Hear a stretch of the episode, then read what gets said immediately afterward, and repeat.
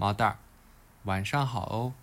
爸爸现在正在给妈妈和你做香喷喷的饭菜，好香啊！妈妈觉得好开心哦。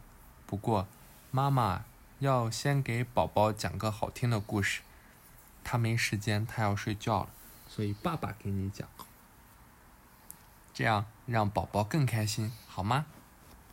今天讲的故事是田螺姑娘。从前有个小伙子，他从小就是个孤儿，靠给人家做工生活，家里可穷了。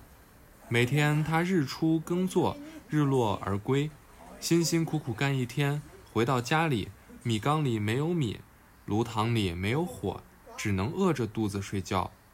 有一天，小伙子干完活回家，看到路边有个东西在太阳下闪闪发光，咦？这是什么？走近一看，原来是一只田螺。他很喜欢，于是就捡起田螺回家，把它放在水缸里。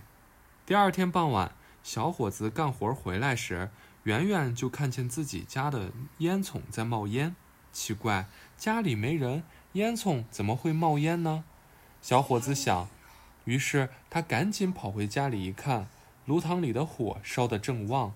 锅里还有一锅香喷喷的白米饭，这是谁干的？屋子里没人呀。这天他饱饱的吃了一顿。第三天、第四天，小伙子每天回家都会有热乎乎的饭菜等着他。这天，小伙子早早赶回家，悄悄地躲在外面，想弄明白到底是怎么回事。不一会儿，就听到屋里咕咚一声，他马上从窗口里。向屋里看，只见水缸里金光一闪，跳出来一个漂亮的姑娘。姑娘开始生火做起饭来。